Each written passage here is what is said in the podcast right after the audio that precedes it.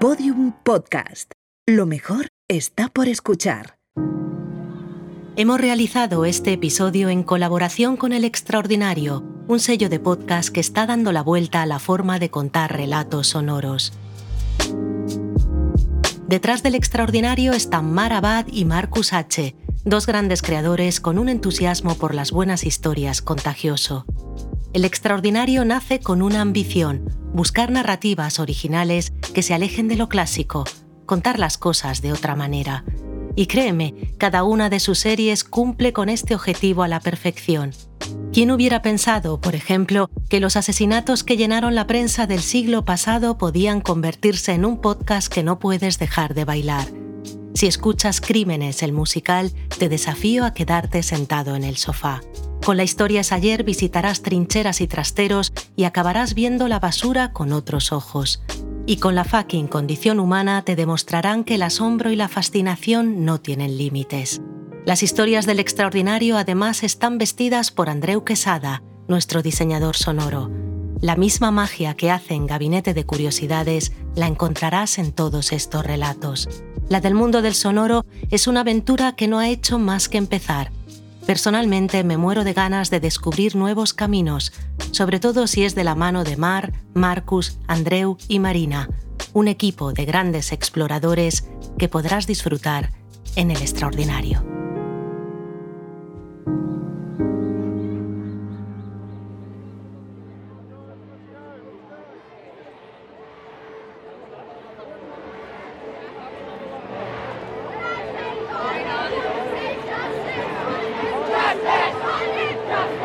Enero de 2017.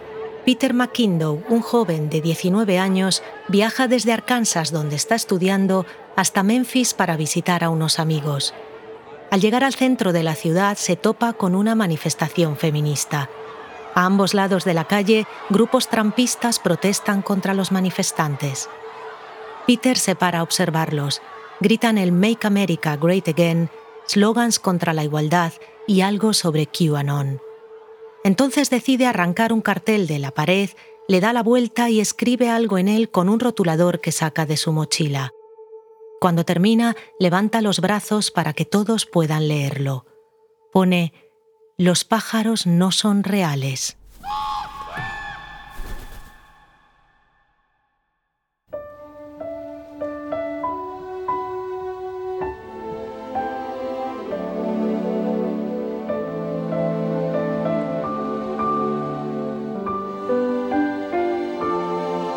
Frances Kent, Franny, nació a finales del 1918, cuando acababa de terminar la Gran Guerra. Era la quinta hija de Robert y Edith, y la familia entonces vivía en Iowa. Cuando Franny empezó el colegio se mudaron a Hollywood, que por aquel entonces era todavía un lugar asequible. Los domingos frecuentaban la iglesia católica de Sunset Boulevard. Entraban atravesando unas enormes puertas de bronce pagadas por el director John Ford y compartían comunión con Bing Crosby, Irene Dunn, Loretta Young o Ricardo Montalbán.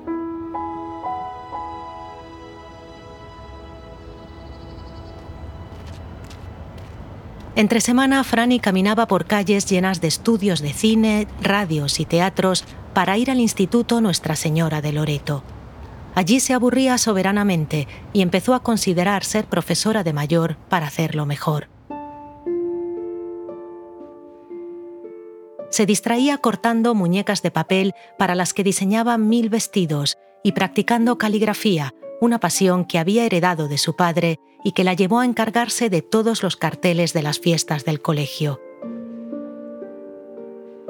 Una de sus profesoras, Sor empezó a quedarse con ella tras las clases para que pudiera dibujar y pintar más.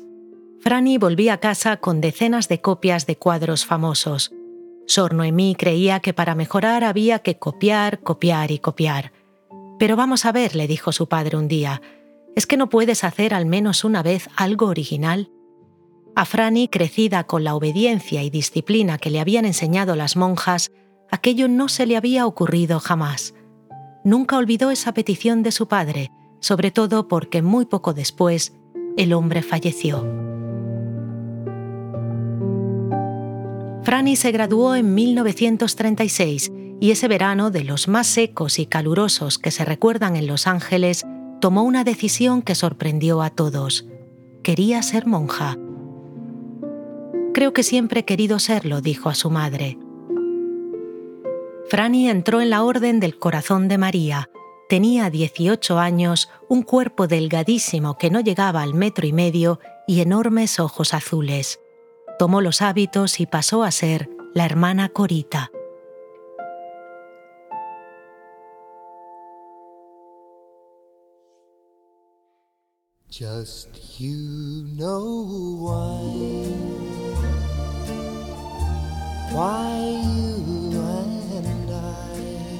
Mientras Corita entraba en el convento, a 2.500 kilómetros en línea recta en un pueblo de Luisiana, Jim Haynes, un niño de 5 años, cometía un pecado.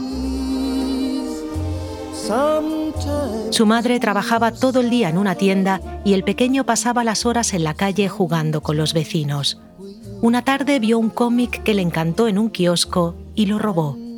Al llegar a su casa lo ojeó con pasión, era muy precoz y ya casi sabía leer, pero luego se sintió tan mal que corrió al kiosco y lo devolvió. Nunca más volvería a robar nada.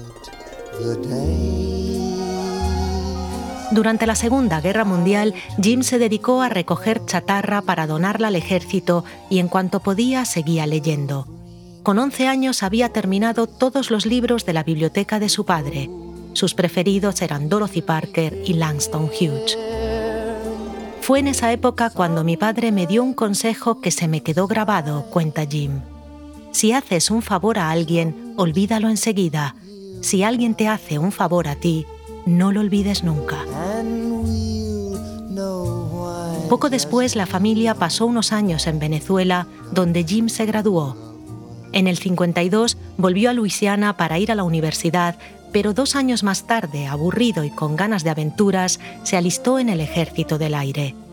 Por las mañanas aprendía ruso y por las tardes trabajaba para un cabo que agradecido le ayudó a cumplir su sueño, trasladarse a una ciudad universitaria europea. En 1956, con 23 años, Jim fue destinado a Edimburgo y allí retomó los estudios. Por la mañana iba a la facultad, por la tarde dormía y de noche trabajaba interceptando y escuchando mensajes de los rusos. En el 59 el ejército le concedió una exención de un año para centrarse en los estudios. Su familia quería que volviera a Estados Unidos, pero Jim se había enamorado de Europa. Con algunos ahorros compró un viejo Volkswagen y viajó a Francia y a Barcelona, donde se quedó todo el verano. De vuelta a Edimburgo vendió el coche y con la mitad de lo que sacó compró a una anciana una vieja chatarrería. La otra mitad la usó para comprar libros de bolsillo. Con la ayuda de un amigo adecentó el local y lo llenó de estanterías. Una noche, nadie sabe muy bien cómo ni dónde, Jim encontró una enorme cabeza de rinoceronte disecada y la colocó en la puerta nació así uno de los mayores iconos de Edimburgo, la librería Paperback.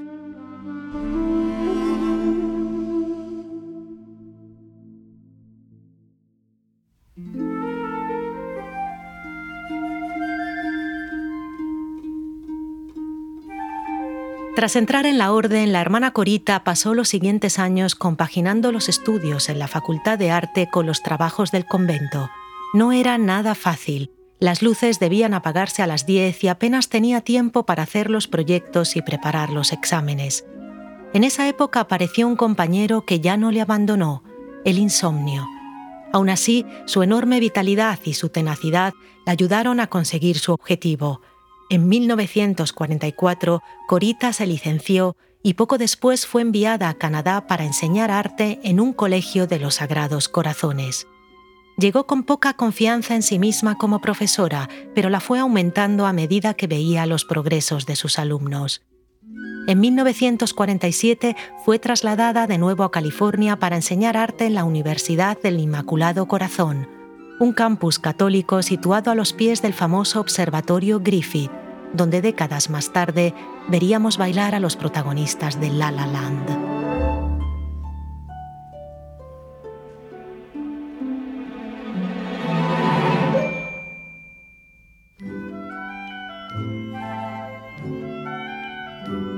Corita llegó allí dispuesta a cambiar a cualquier estudiante que se le pusiera delante. Aquel lugar, ella todavía no lo sabía, la convertiría en un mito.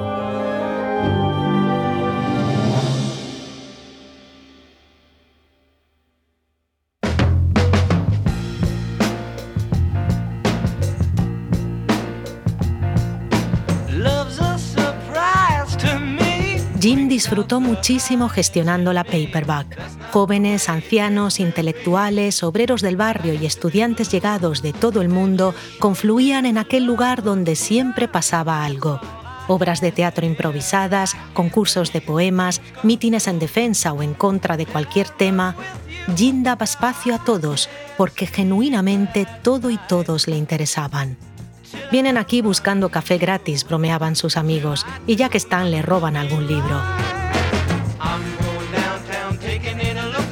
Jim se aseguró de que allí pudieran encontrarse todas las obras que habían sido prohibidas. La censura para él era algo inadmisible. Gracias a Paperback, Edimburgo y sus intelectuales conocieron a la Beat Generation y a escritores europeos de los que nadie había oído hablar fue uno de los primeros que vendió copias del amante de Lady Chatterley en Reino Unido, cuando todavía era ilegal. Una mañana una mujer entró y compró una copia que solo quería, según le dijo, para quemarla en la puerta de este horrible lugar. La mujer pagó y aseguró que volvería más tarde con cerillas y gasolina. En vez de discutir con ella, Jim, siempre genial, llamó a un amigo fotógrafo. Ven corriendo a la librería, le pidió. La foto de la mujer quemando el libro dio la vuelta al mundo y se convirtió en la mejor publicidad que tendría la paperback.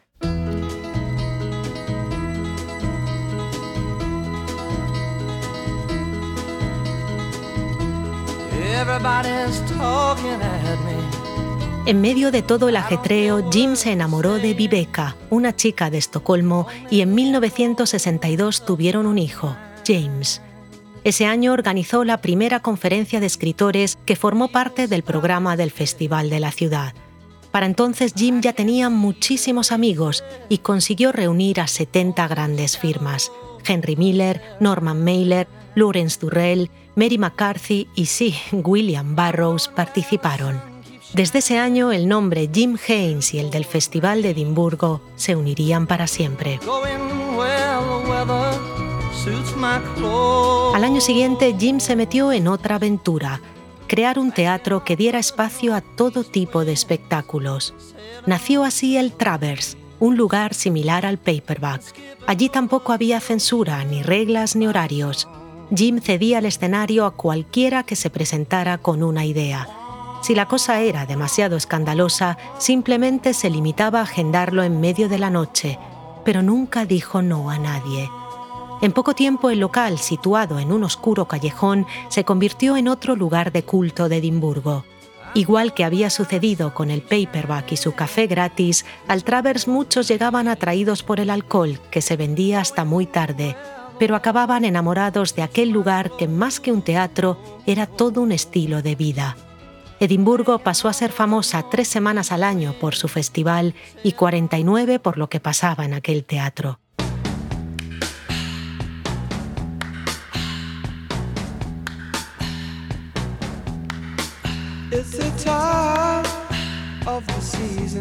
En 1966, Jim, siempre inquieto, se mudó con su familia a Londres. Todo parece suceder allí, pensaba, y no me lo quiero perder. Al llegar montó un periódico con varios amigos, el International Time, diseñado para informar sobre la cultura underground de la época. Empezaron con 10.000 copias que pronto se agotaron acabaron imprimiendo 50.000 cada dos semanas.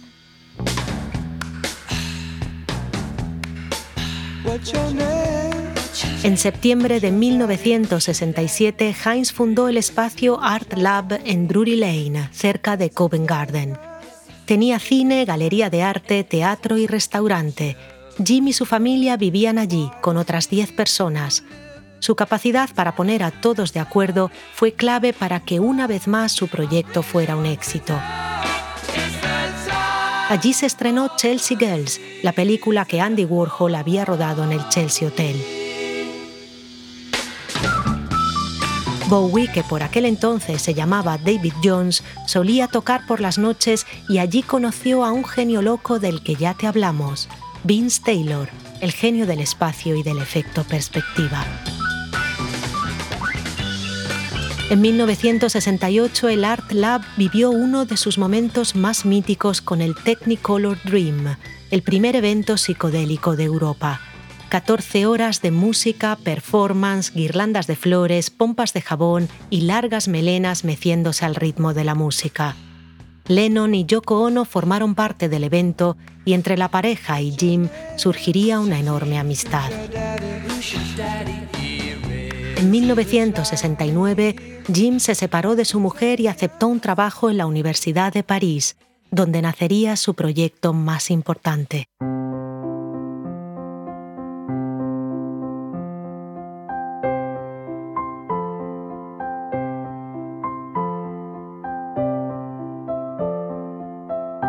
Mientras Jim agitaba el mundo cultural europeo, del otro lado del océano, en Los Ángeles, la hermana Corita estaba a punto de iniciar una revolución.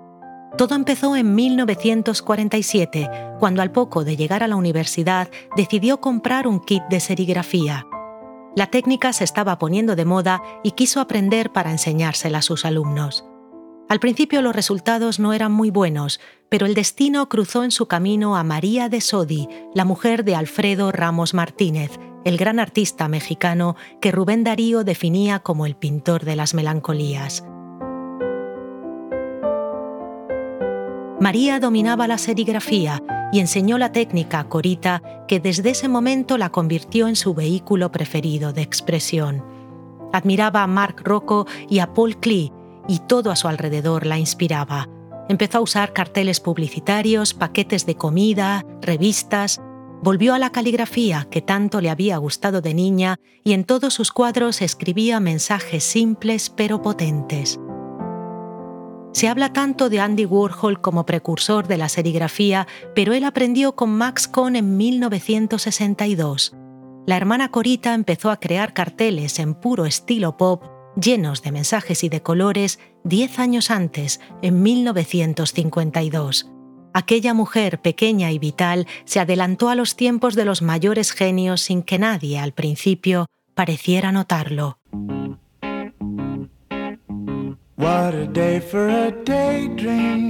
Cada vez que presentaba un cartel a un concurso lo ganaba.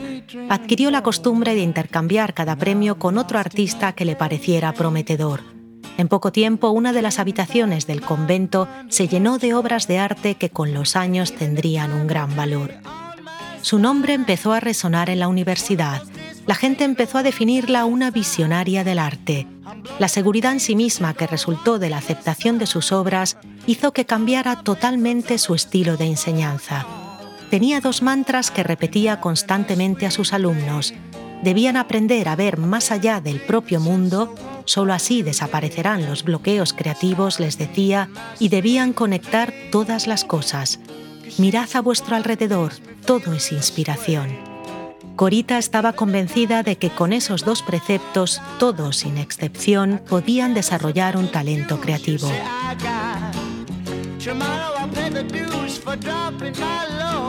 A pesar de su constante falta de sueño y de su fragilidad física, su presencia llenaba de energía el aula y era capaz de hacer sentir a cada estudiante que estaba allí solo para él. Era generosa, empática y amable y sus alumnos la adoraban. Corita me salvó la vida, diría uno de ellos años después. Hasta que no conocí a la hermana Corita, no supe lo que era vivir de verdad, contaría otra.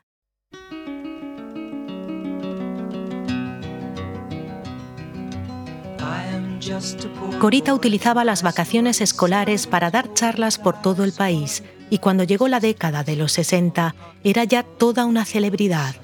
En 1962 viajó a Nueva York y conoció a Andy Warhol. Se dio cuenta entonces de que lo que hacía tenía un nombre, pop art. Yo no uso latas de sopa, comentó, pero llevo años usando los envoltorios de galletas que compramos en el convento.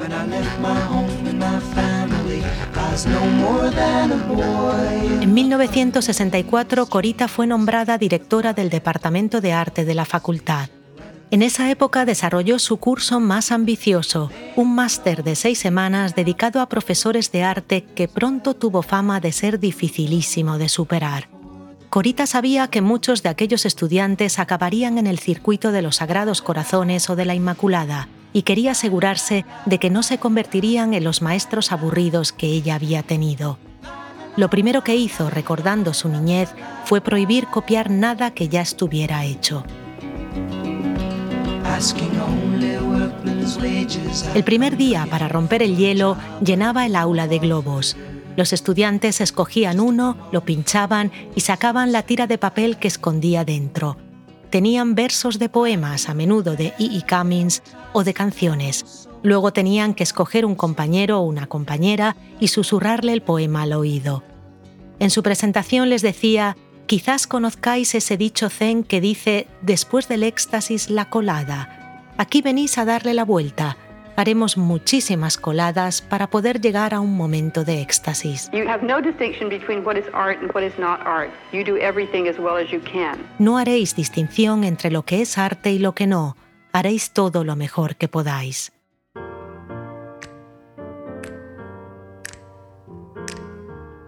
Era un curso agotador, recuerda una de sus alumnas. Nos encargaba tareas para las que usaba siempre, deliberadamente, números grandes. Haz 200 dibujos de objetos cotidianos que te inspiren. Haz una lista de 100 cosas divertidas que hacer con los alumnos en los días de lluvia. Escribe 500 cosas que puedes hacer con un ladrillo. Si nos quejábamos, nos decía, es importante seguir probando, porque a menudo la mejor idea es la número 99. Corita prefería enseñar en la calle. Llevaba a los alumnos al autolavado para que se inspiraran con los colores que formaban los rodillos al girar. Iban al supermercado y les pedía que imaginaran que estaban en un museo y que observaran con atención los paquetes y las etiquetas. Todos tenían siempre en la mano algo que se convirtió en una seña de identidad de la hermana Corita. Lo llamaban el buscador. Se trataba de un pequeño marco de cartón del tamaño de una diapositiva. Un, dos, tres, alargar, gritaba. Ellos alargaban el brazo y observaban el mundo a través de ese pequeño cuadrado. Aprendían así a encuadrar la realidad de una forma diferente dependiendo de lo que había coincidido dentro de aquel espacio.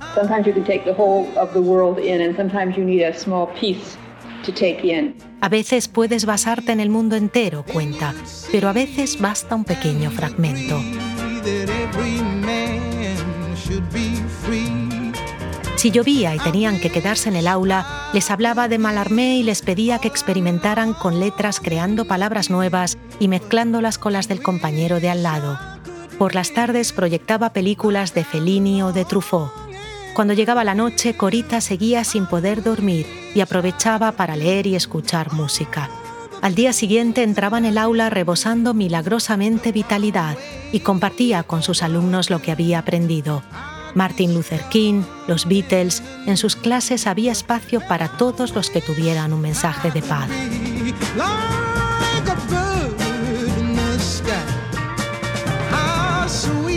Con la ayuda de sus estudiantes, Corita creó un decálogo que imprimió y pegó en el aula. En él había reglas como no existen los errores, todo es un experimento o saca todo lo que puedas de tu profesor. Al final podía leerse, es probable que estas reglas cambien en una semana.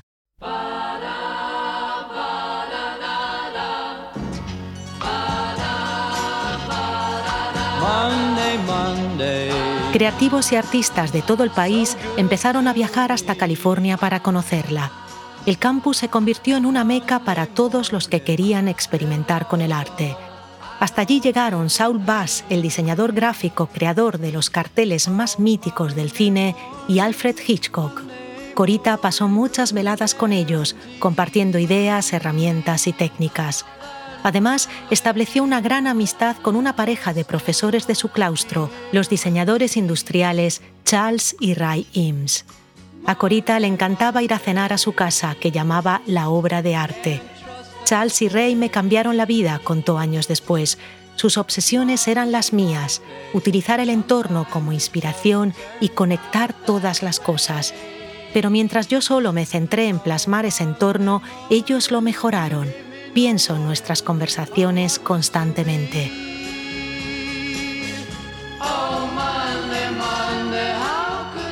Charles también recordaría su relación con Corita como una de las experiencias más inspiradoras de su vida. Buckminster Fuller, John Cage, Norman Cousins, los filósofos se apuntaban a sus talleres deseosos de conocer a aquella monja capaz, según decían, de transformar vidas.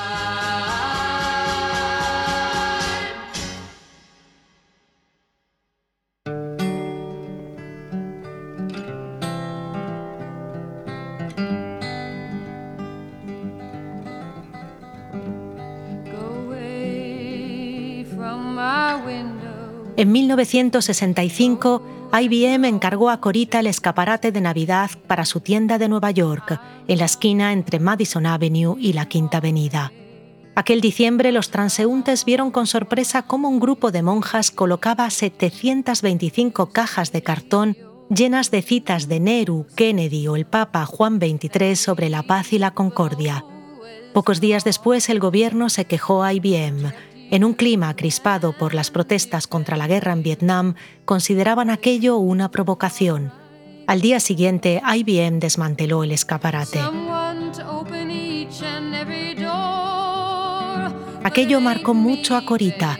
Desde ese momento, todas sus obras sirvieron para transmitir los mensajes que ella consideraba importantes. En 1966, Los Angeles Times nombró a Corita una de las nueve mujeres del año. Poco después fue portada en Newsweek. La monja se vuelve moderna, decía el titular. Ella, ajena a fama y ruido, siguió centrada en comunicar a través de sus carteles. Poco a poco el arte de Corita se fue politizando. Selma, Vietnam, todo es religión, decía las otras hermanas, si creas con devoción y hablas de paz. En 1967 las hermanas se unieron con los franciscanos de la zona en otra performance llena de cajas, 1500 esta vez, que pintaron con colores brillantes y llenaron de eslogans y citas impresas sobre revistas y periódicos. Crearon un laberinto con ellas que durante semanas fue parada obligatoria de todos los hippies de la zona. Las monjas, guirlandas de flores en las cabezas, formaron corros con jóvenes de chalecos de ante, chiquillas de vaqueros de campana y familias que bailaban a lo largo del laberinto mientras cantaban himnos de Joan Baez o de Peter Sigrer. El tipo de cultura que nació en esa época en California y que nos contaría Joan Didion se modelaría apoyándose en los cimientos que esos días se pusieron en aquel campus. Aquello fue demasiado para Monseñor McIntyre, el cardenal de Los Ángeles, un hombre autoritario y rígido al que la palabra modernización le provocaba la urticaria. Años antes había viajado a Roma para participar en el Concilio Vaticano II y las reformas que allí se proponían lo pusieron literalmente tan enfermo que tuvo que volverse a los Estados Unidos antes de tiempo. McIntyre no toleraba aquellas monjas y ordenó que se investigara a fondo la congregación. Envió una serie de sacerdotes que tras observar las clases concluyeron que las hermanas no estaban llevando una vida acorde con los preceptos que habían prometido seguir. Las monjas aprovecharon la investigación para reclamar que pudieran impartir las clases vestidas con ropa secular y aquello escandalizó al cardenal. A finales de 1967, McIntyre prohibió enseñar a todas las monjas de la Orden de la Inmaculada. En noviembre de 1968, Corita abandonó la orden. Detrás de ella, el 90% de sus compañeras se fueron también del convento. La gran mayoría siguió enseñando en escuelas y colegios laicos. Corita se mudó a Boston y nunca dejó de crear.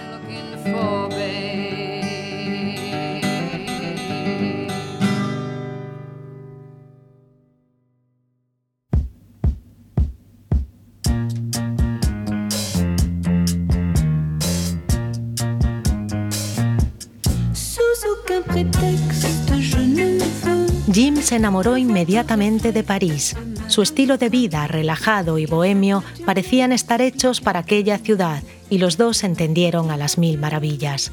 Pasaba el día en la Universidad de Periodismo, donde enseñaba un par de asignaturas, y por las tardes seguía practicando su mayor pasión, conocer gente de todo tipo. Una de las primeras aventuras en la ciudad fue buscar a un hombre que llevaba años admirando, Gary Davis. Davis había sido piloto durante la guerra y bombardear Alemania lo había traumatizado. En los 50 tuvo una idea. Si todos tuviéramos el mismo pasaporte, terminarían los conflictos. Lanzó así el pasaporte mundial. Fue a París, tiró su pasaporte americano y se imprimió uno en inglés y esperanto con el que increíblemente viajó durante años. Cuando Jim lo encontró, le propuso empezar el negocio de los pasaportes mundiales. Empezamos a imprimir pasaportes. Aquello era muy sofisticado. Los hicimos en seis idiomas y se lo mandamos a cada miembro de las Naciones Unidas pidiéndoles que los reconocieran. Cinco lo reconocieron de jure y el resto, más de 65 de facto. Jim usó el suyo para viajar de Ginebra a Milán. Al llegar a la frontera se lo enseñó al policía.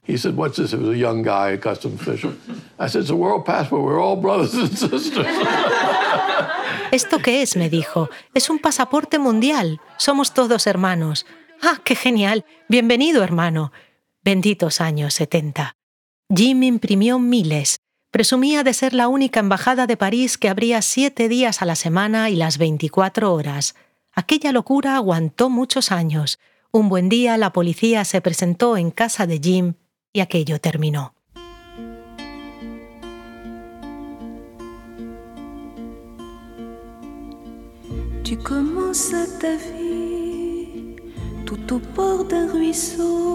En 1978, Jim empezó su proyecto más importante. Todo empezó cuando conoció a Catherine Monet, una coreógrafa. Ella se quejaba de que le encantaba la ciudad, pero le costaba hacer amistades y los hoteles le parecían carísimos. No te preocupes, le dijo Jim, en mi casa siempre hay hueco. Aquello era cierto, en casa de Jim había siempre por lo menos media docena de invitados. Él acogía a todos con cariño, especialmente a los que debían estar largos periodos en la ciudad. Los hoteles son un robo, les decía siempre, quedaos aquí y así nos hacemos compañía. Martin Walker, el corresponsal del Guardian, pasó allí meses y meses. Siempre había gente yendo y viniendo, contaba. Mucho antes del Airbnb existió la casa de Jim Hines. Catherine se mudó a una de las habitaciones de invitados. Disfrutaba mucho cocinando y a Jim se le ocurrió la idea de organizar cenas dos veces por semana para que conociera gente. Empezaron haciéndolo los miércoles y los sábados pero a los vecinos aquello les pareció demasiado y en 1978 pasaron a ser solo los domingos. El caso es que Jim, ya lo sabemos, era incapaz de decir no a nadie y lo que comenzó como un encuentro entre pocos amigos, muy pronto se le fue de las manos. En poco tiempo, en casa de Jim, cada domingo, empezaron a reunirse para cenar entre 60 y 120 personas. No, we're 80 now. Cathy, perdona, ahora creo que vamos a ser 80. No, Cathy, somos ya 100. Jim, el hombre que responde al teléfono así, Hello, I love you. pronto se hizo amigo de todo París. Tengo una misión que escogí yo mismo, presentar a todas las personas que conozco entre sí. Y es lo que he hecho toda mi vida, porque creo que cuanto más se conoce la gente, mejor es el mundo.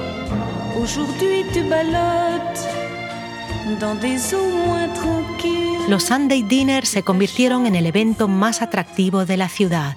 Allí podías encontrar personas de todo tipo, edad o nacionalidad. Jim acogía con ilusión a todos y nunca se cansaba. Todas las personas tienen una vida interesante, todas me interesan, me encanta la gente. El mayor don de Jean, contaba una amiga, es la memoria fotográfica que tiene para la gente. Te conoce un día en una cena y 20 años más tarde se encuentra contigo en otra parte del mundo y recuerda tu nombre y a qué te dedicas. Es asombroso. Me doy cuenta, dice otra de sus amigas, de que debo ser simplemente una de sus 10.000 amigas. Pero lo bueno de Jim es que no te hace sentir así, siempre me hace sentir especial.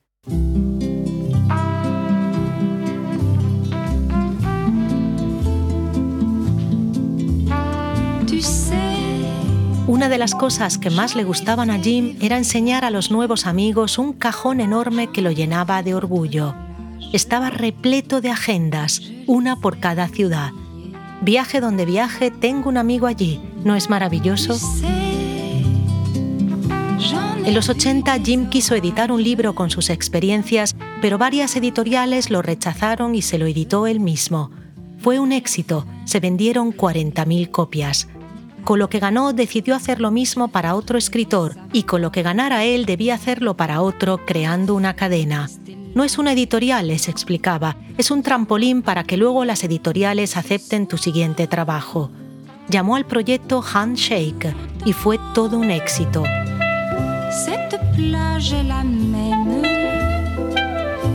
A finales de los 80, cuando Europa del Este empezaba a abrirse a Occidente, quiso ayudar y creó varias guías, una por cada ciudad. Varsovia, Vilna, Tallinn.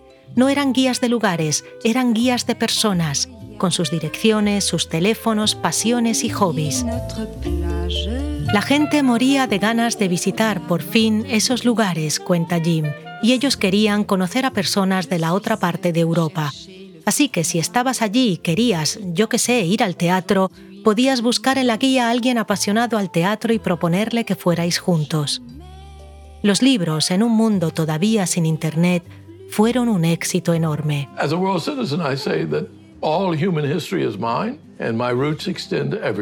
Soy un ciudadano del mundo. Toda la historia del mundo es la mía. Mis raíces cubren toda la tierra. Creo que todos deberíamos conocernos, porque después de todo, todos estamos conectados.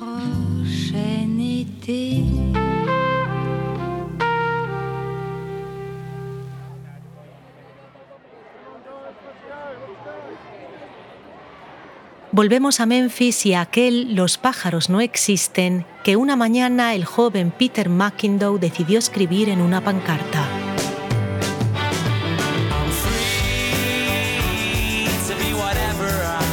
Peter había crecido en Arkansas, dentro de una familia muy religiosa y conservadora.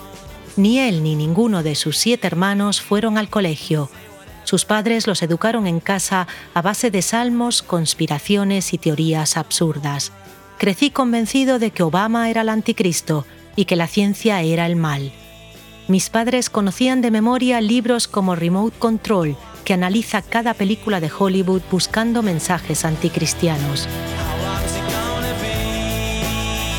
En la adolescencia descubrí YouTube y Reddit y tuve suerte, cuenta. Empecé a seguir a personas sensatas y moderadas que me abrieron al mundo y a la realidad. Todo lo que sé del mundo lo aprendí en la web. Esa tarde, viendo a los jóvenes que protestaban contra la manifestación feminista y la ciencia, Peter volvió a casa y con ayuda de un amigo montó una web de apariencia súper seria con la conspiración más absurda que se le ocurrió. Los pájaros no existen, son drones que el gobierno utiliza para controlarnos. En la home se puede leer toda la teoría que se inventaron, escrita con rigor y todo tipo de detalles. Pocas horas después, la teoría tenía ya miles de seguidores en redes que despotricaban con rabia sobre palomas, cuervos y golondrinas. Cuando vemos que alguien ha comprado la teoría, vamos a por él. Le escribimos y le explicamos de qué va realmente el proyecto. Queremos que la gente se pare y diga, espera un momento, esto es absurdo. Tras las risas iniciales, esperamos, vendrá una reflexión sobre todo el resto del contenido que encuentran en redes. Si lo de los pájaros era falso, igual esto que acaba de aparecerme en Instagram lo es también.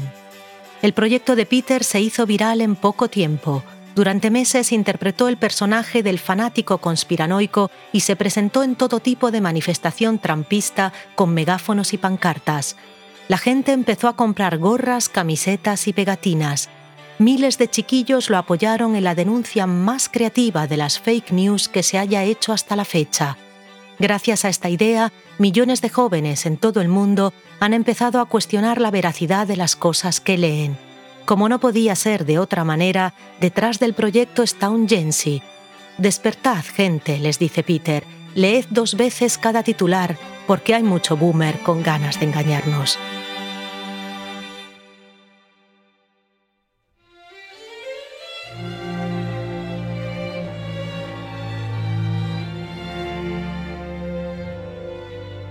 La vida es una oportunidad para expresarse antes de que surjan las preguntas, decía la hermana Corita. Y para eso a veces hay que salir fuera del marco. Ella supo ver más allá de preceptos y reglas y fue fiel a su talento y a sus convicciones.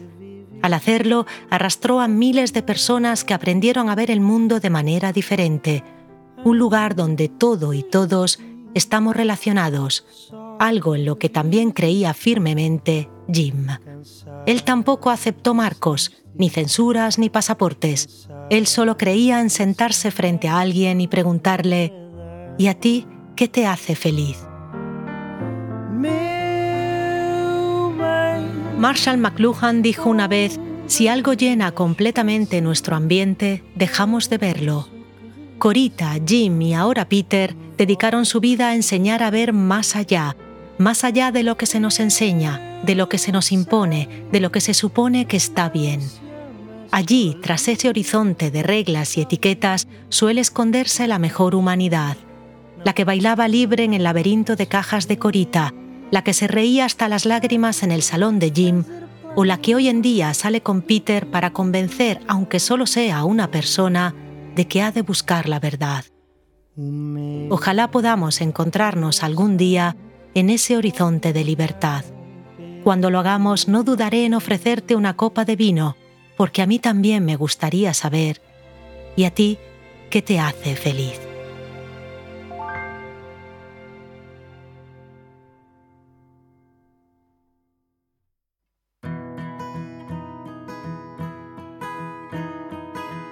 La casa está en silencio. La hermana Corita siguió creando toda su vida en Boston, donde realizó un arco iris de 45 metros para un depósito de combustible que fue el símbolo de toda una época. En 1983, el Servicio Postal Americano la contrató para hacer un sello inspirado en el amor. Puedes verlo en nuestra web. Nunca sé lo que piensas. Corita murió de cáncer en 1986. Su último deseo fue que no se hiciera un funeral, sino una fiesta. Hoy en día el Corita Art Center se encarga de preservar su obra, que puede verse también en el Metropolitan de Nueva York, en el MoMA y en el Lincoln Center. Sé que no es fácil estar conmigo, pero te quise de verdad. Durante 40 años, las Sunday Dinners fueron el mejor evento cultural de la agenda de París y solo dejaron de hacerse en 2021 cuando Jim falleció. Se calcula que más de 150.000 personas cenaron en su casa. En mi salón, como le gustaba repetir, han surgido amistades, matrimonios, sociedades y aventuras. Hoy en día el Travers sigue considerándose uno de los teatros más prestigiosos de Reino Unido. En el espacio de Los Ángeles donde la hermana Corita cambió tantas vidas, hay ahora una lavandería.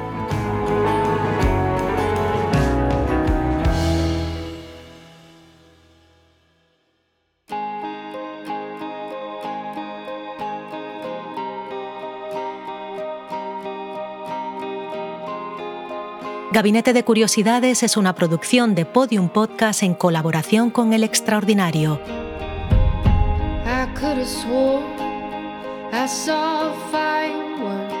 El diseño sonoro es de Andreu Quesada, la dirección creativa de nuestra página es de Olivia López y Jorge López, la edición es de Ana Rivera, la producción ejecutiva es de Lourdes Moreno y al frente de Prisa Audio está María Jesús Espinosa de los Monteros. Soy Nuria Pérez. Recuerda que en gabinetepodcast.com tienes un montón de material extra sobre el episodio, fotos, enlaces, banda sonora y bibliografía. Te hemos dejado también instrucciones para hacer un buscador como el que usaban los estudiantes de la hermana Corita y enlaces para que puedas disfrutar del trabajo del extraordinario. La semana que viene cerraremos esta aventura recordando que en realidad el espectáculo está a punto de comenzar. Hasta entonces, sé curioso, porque si perdemos la curiosidad, ¿qué nos queda?